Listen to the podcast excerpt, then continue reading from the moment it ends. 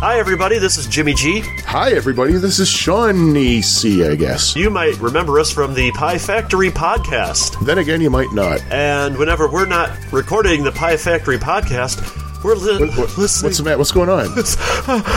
what's wow, Gesundheit. the SNES podcast. What do you think? Better, uh, I think you better go wipe. Not that kind of podcast. Oh well. Hi, Greg.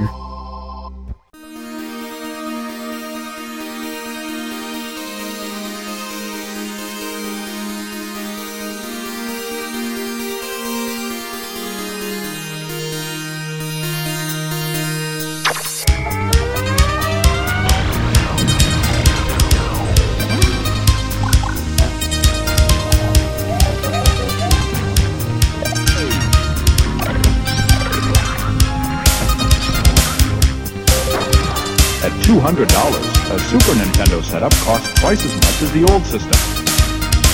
For the money, the company promises better pictures, sound, and adventure.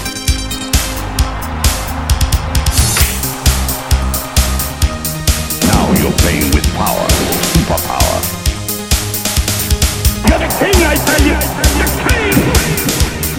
Only for Super NES.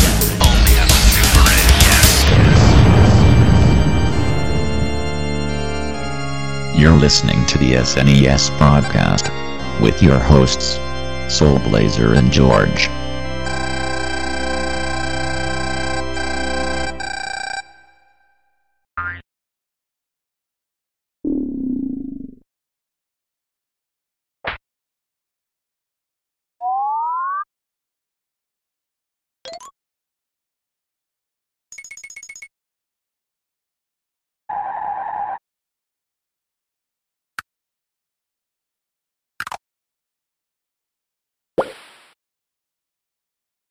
Hello, everyone, and welcome to Super NES Podcast. This is episode number 45. Uh, this is your regular uh, host, Greg, aka Soul Blazer. Um, I am going solo in this episode, like I have with some of my past episodes, because my co host, George, is busy dealing with some real life issues, uh, moving and other stuff like that. So, as Phil likes to say, first things first, so he's taking a small break from the podcast just to be able to focus on, on that stuff. Um, the next episode of the podcast was already planned out. That's going to be a special episode which we're going to be uh, talking about toward the end of this uh, uh, podcast. But he should be back after that. Um, so I appreciate everyone uh, tuning in anyway. Um, so I am covering a pretty um, famous game in, in this episode of the podcast for several reasons. Uh, we have already covered most of the launch games of Super NES already in this podcast. The last one, Gradius 3, is planned for coverage later on. But I thought, but I figured that it would be fun to, to fun to take a look at the last Super NES game released in North America, and that is a port of the classic arcade game Frogger. So there's another, so there's a couple other reasons like why I wanted to cover Frogger. Like I said, it was the last game it was the last game like released like in the U.S. Uh, Frogger for the Super NES was um, was developed by Morningstar Multimedia and was published by Majesco. Uh, and came out with the Super NES at a whopping late date of October 6, 1998. Uh, so um, we'll talk about that here in like a little bit. Uh, also, uh, I've been super busy recently because of work um, and everything else going on. So I wanted to like wanted to like I wanted to, to focus on a game that was kind of light and breezy to cover.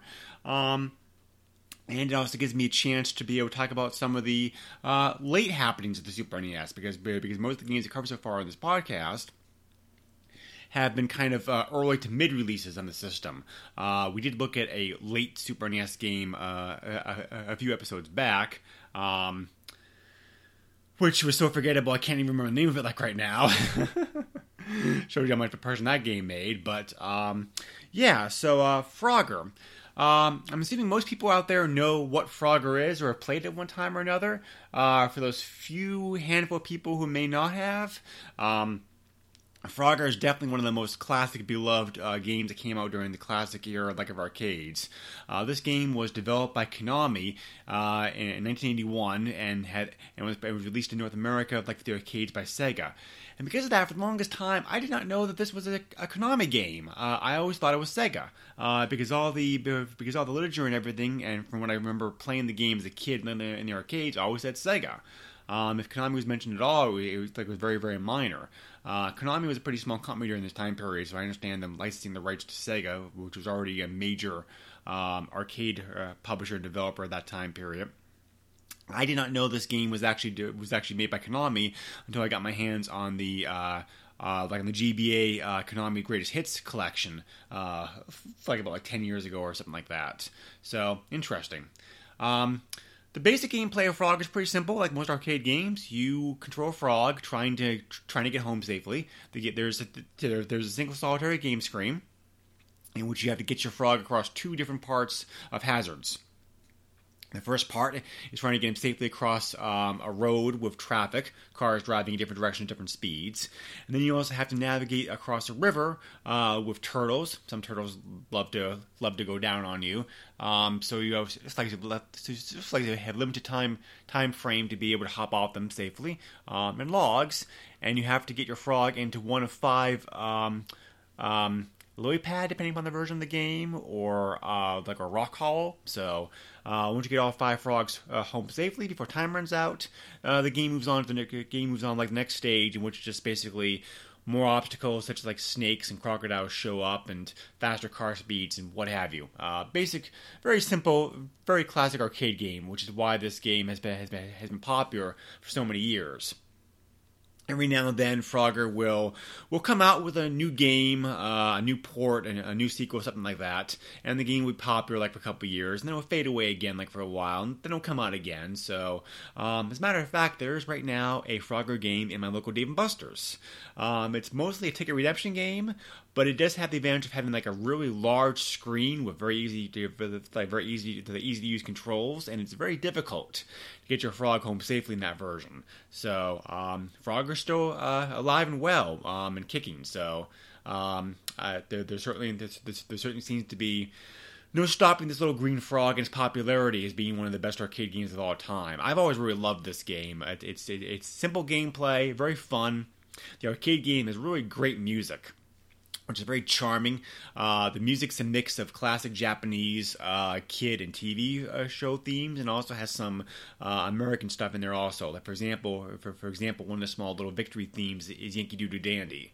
So um, the whole the whole overall game is like just cute and charming, and uh, gets very challenging several stages that the several stage stages in. So I think the combination of all of that is why the game has been so popular. But we're going to talk about some of the ports, and specifically some of the some of the late uh, '90s ports of this game. This game had once again become popular uh, during that time period because uh, Hasbro had uh, um, had licensed the game from Konami and came out with an ex- came out with an upgraded version of the game for uh, uh, for Windows, Macintosh, and, PlayStation in 1997. Um, so it was just uh, it's like the, the, game consisted of multiple levels um, with different different challenges and different different obstacles. Uh, like it was a very very popular like popular port of the game. I think it's quite good. Uh, uh, the PlayStation version in particular, I, I, I think shines. Um, according to uh, according to Hasbro's own records, the PC version alone of that game sold nearly a million a million copies in less than four months. So most people think very highly about that version.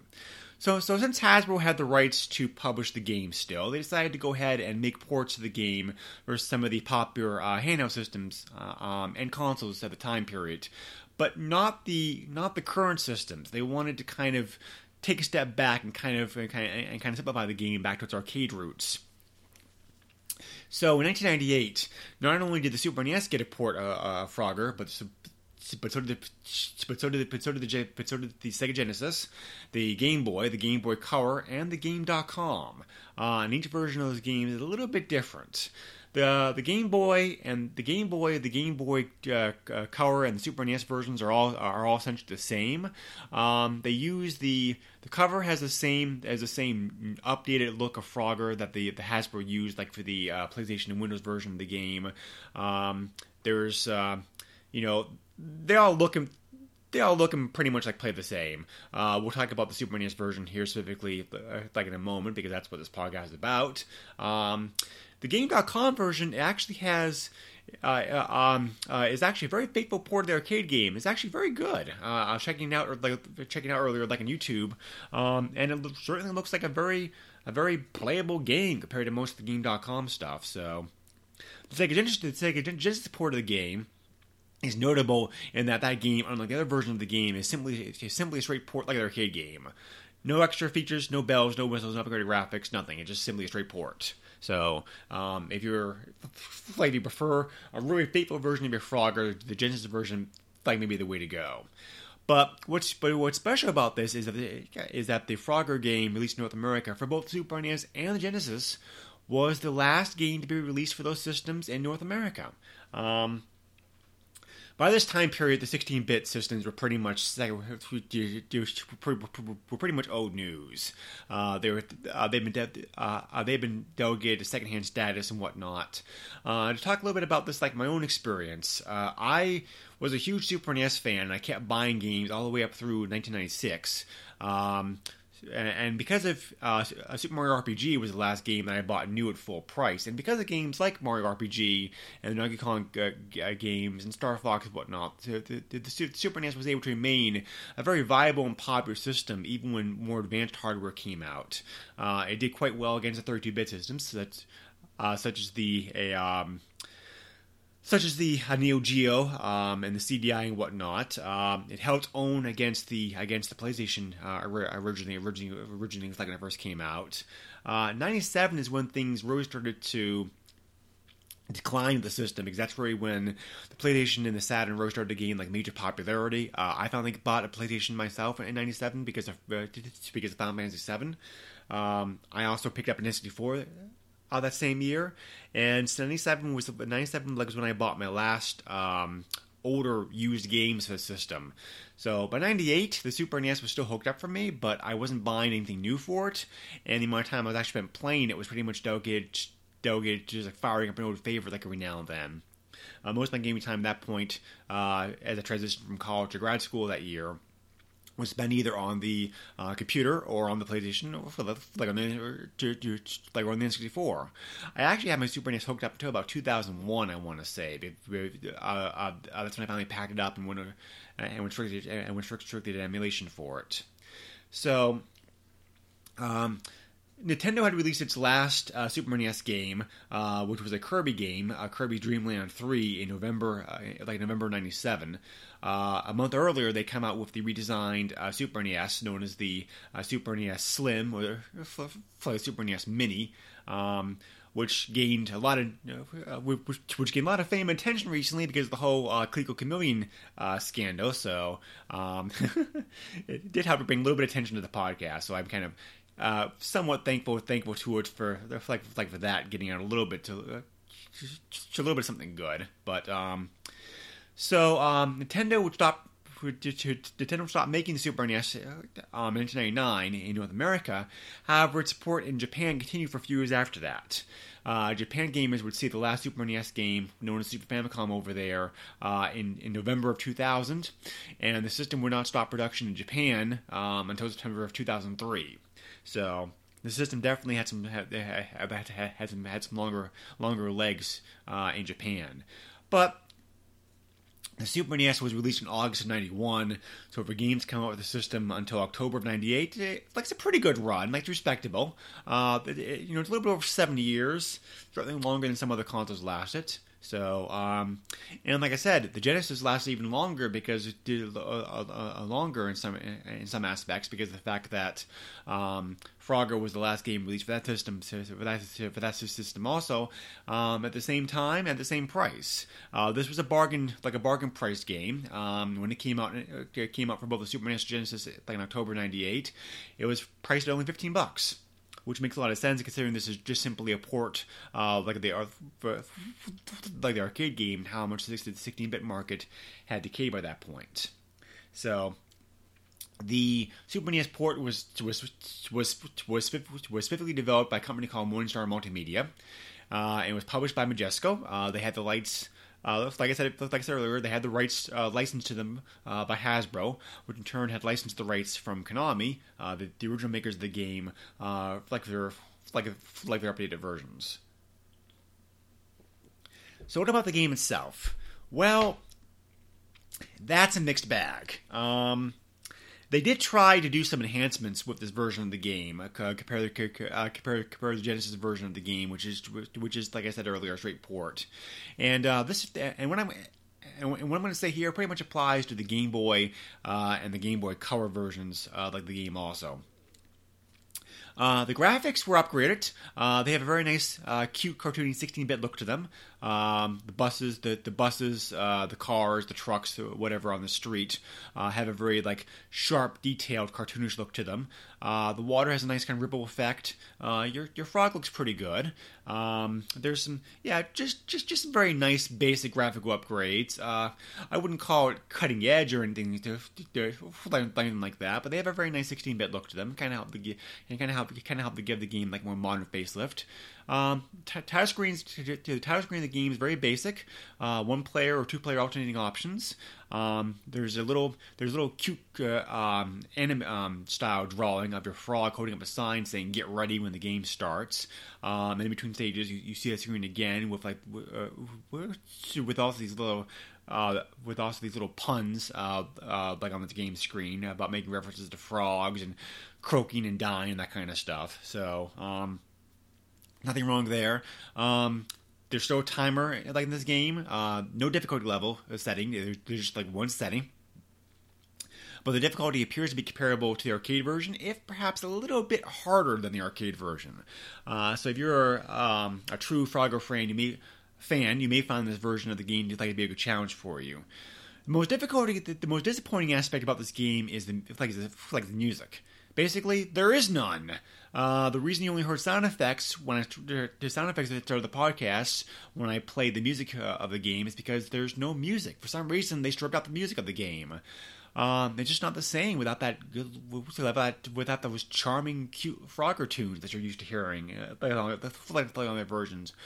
Why they did this, I have no idea. It just seems like a slap in the face to somebody who's a real Frogger fan to, to, to put this game over, to give this very nice 16 uh, bit graphical upgrade, and not to have any music in the game.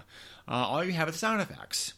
Which, granted, the sound effects are pretty good. Um, they do have a very nice um, hopping sound to them and a croak sound when you die and whatnot. They, uh, the, the sound effects themselves are quite good but with no music, um, it just this is a game you're going to want to probably want to listen to listen to your own music or watch TV in the background or something like that, uh, like you're playing it. Controls handle fine, um, nothing really too wrong like the pad, like uh, I mean the pad to navigate your frog around. Uh, the hit detection does seem to be a little bit wonky in this version though. There's there's sometimes where I swear my frog made the jump across a road safely enough, but he got killed by the, the killed by the truck. This complaint certainly is not unique to this version of the game. Um, there are other ports of the game which also kind of seem very touchy with to, to, to, to flight hit flight hit detection. I wouldn't call it a deal breaker, but but something that you should be aware of that the hit detection uh, appears to be a bit off. Um, you go through eight stages of the game, uh, with each stage with, each stage ramping up in difficulty. If you, if you finish stage eight before your frogs die, uh, then you can put back on stage one essentially, which to just the harder difficulty level uh, by staying intact. Um, when you're game over, you're able to enter your score onto a high score list uh, if you have the highest score for top for, for top five. But there's no battery in the game, um, so those like, like the scores like be moved won't shut the game off. Um, the um, overall, my overall impression of this game is that it's a very decent, competent port to the Super NES. Um, if you're a fan of the game, that this is certainly a version that like a version like worth checking out. Um, casual fans will probably find this version to be uh, very good because of the uh, because of the enhanced graphics. Purists of the game like myself probably would not probably would not want to play this again because the fact there's no music. Um, not having not having that charm music, that music alone, like like so many other great arcade games, like you know like Gyruss and whatnot, really makes up a good a, a good part of the gameplay. And combined with the hit detection issues, uh, there's just really not enough here worth playing uh, without the music in the game. So um, your mileage may vary. Uh, like I said, give this version of the game a shot if you like, if you enjoy the Frogger game, um, but it's not the best port out there. Um, arcade purists are probably going to be better off state, uh, uh, you know, just stick with the Genesis version uh, if, you, if, you, want to have a version of the game uh, available available for your home system. Um, or there's also uh, like other games also available on Xbox Live and PlayStation Network, uh, where they have both an original like an enhanced version of the game. Other a version of the game like available on there. Um, it is a bit the, the, the, like it is a bit disappointing that this is the last game to come out in North America, like the Super NES and uh, they had the Genesis too, because both those consoles were such a neck neck battle throughout the, like, the early mid '90s to, to, to see who's going to be the, dom, the, the, dominant game system, and, and both systems had such great games that came out from them over the years, and and and the system kind of releases ends both systems with a very quiet, somewhat okay arcade port. Um, they certainly there's certainly certainly a mixed bag with last games that came out with systems. Um, some systems had very great games come out come out of their last games. Most people think very highly of the Spider-Man game for 32X and for um, Magic Knight Rayearth for the, like the Saturn as, as, those being their last North American games. Uh, other systems just have kind of like sports games or or, or just kind of uh, forgettable games. Uh, the NES finished with Wario Woods, which is a puzzle game. That's that's a decent game. That's okay to end to, to, to, to that you know that was okay to end it on, but yeah, both these systems really ended their lives uh, with a very unimpressive uh, whimper, uh, the release of this game, uh, um, unfortunately. So Anyway, uh, Frogger never played this version for never never played never played played the version of the game before. Like I said, your mileage may vary. It's okay. I don't think it's great. There certainly are better ports of the game out there. Um, I just can't get over the fact there's no music in the game. Uh, I'm sorry if it seems it sounds like I'm harping on that, but uh, but I'm but I'm just totally shocked how much effort could it have taken just to simply just grab the musical soundtrack and just kind of enhance it?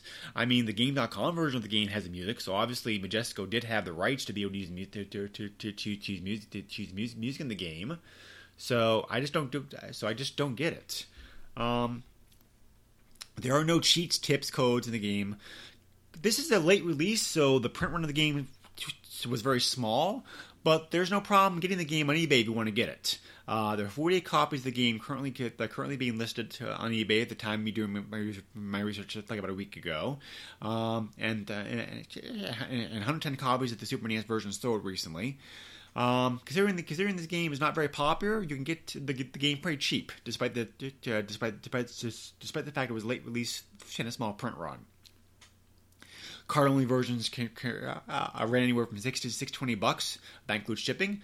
CIB prices like fifteen twenty seven. So if you want to collect the game, not that hard to uh, to find. There were no sealed copies of the game like available at the time of research, but I um but I wouldn't be surprised if a sealed copy of the game would pop up like every now and then. So anyway, that's going to conclude it for this podcast. Um, you know, short, simple podcast like the game itself. So Next episode, though, uh, I got special plans like that episode. I am very excited to be able to announce that to announce like I teased uh, somewhat uh, on last on last episode. To celebrate the 50th anniversary of Star Trek uh, happening this summer, we are going to be doing a very special uh, Star Trek uh, Star Trek um, anniversary podcast where we're going to be looking at the three Super NES Star Trek games that came out. those games were Star Trek Next Generation, Futures Past, uh, Star Trek Deep Space Nine. Um, subtitle exceeds me like right now, um, and the uh, Star Trek Strategic Operations Simulator, which is set in the original original original show time period. Oh, Crossroad to Time, DS9 Crossroad to Time. So we're gonna be looking at those three games. I am going to be joined by three special uh, co-hosts uh, on that episode who also who also love Star Trek as much as I do. We're going to have uh, Joe uh. I, I, hope I'm saying his last, his last name right from the Upper Memory uh, Block podcast, which focuses upon DOS and pre Windows XP gaming. We're going to have Aaron Hickman, who's been on the podcast a few times before in the past, uh, from Genesis Gems and a few other podcasts on Retro Obscura. And we're also going to have uh, Christian uh, from the temporarily on hiatus uh, uh, Atari Lynx uh, Game by Game podcast um, who's also been on the, the, this podcast once before with Smash TV. This will be Joe's time, first time on the podcast, and and I'm really looking forward to talking to those guys and just really having a huge, fun geek out episode, pretty much like the Star Trek games. and George should be back uh, like the next episode after that, to, to, to, which we're going to be covering. Uh, sh- covering like I believe it's pronounced like Shimisami uh, uh, uh, uh, Tsuskumi uh, or something like that. I know, I, I know, I, I know, I, I know. I just butchered that name. I'm not very good at Japanese names, so. Um, and um, hopefully we're gonna do something. Hopefully we're gonna be. Hopefully we're gonna be doing something special for our 50th anniversary. Um, sorry, 50th episode of the podcast coming out. So I still got Star, I still got, still got Star Trek on the brain. Uh, coming out pretty soon. If you have any ideas about that, or if you have any comments, feedback, suggestions, whatever on the podcast, you can send me an email directly to the SNES podcast at yahoo.com. That's that's at T H E S N E S podcast.com. You can also find us on our Facebook page. Uh, check out the podcast on iTunes and give us a review, please. If you'd be so kind. Um, and uh, and the podcast is available on Libsyn. I'm also thrilled to be able to announce that as well as also being available on the Junkies Network, we are now finally on the Throwback Network. Um, I really want to uh, thank uh, for, um, Flack and Sean for, for, for adding my podcast to their great site and to their great network. Uh, so I'm very, very pleased to finally have the, have the podcast on there and, and to be able to give it some greater exposure. So uh, thank you. So thank you again very much for, uh, out there for listening and for giving me a small part of your day. And I will see you next time. Uh, take out, uh, take care all, and keep on gaming. Nintendo controls 80% of the video market. But no matter how you play the game, or which game you play, things definitely have come a long way since Pac-Man. Now you're playing with power. Deep power.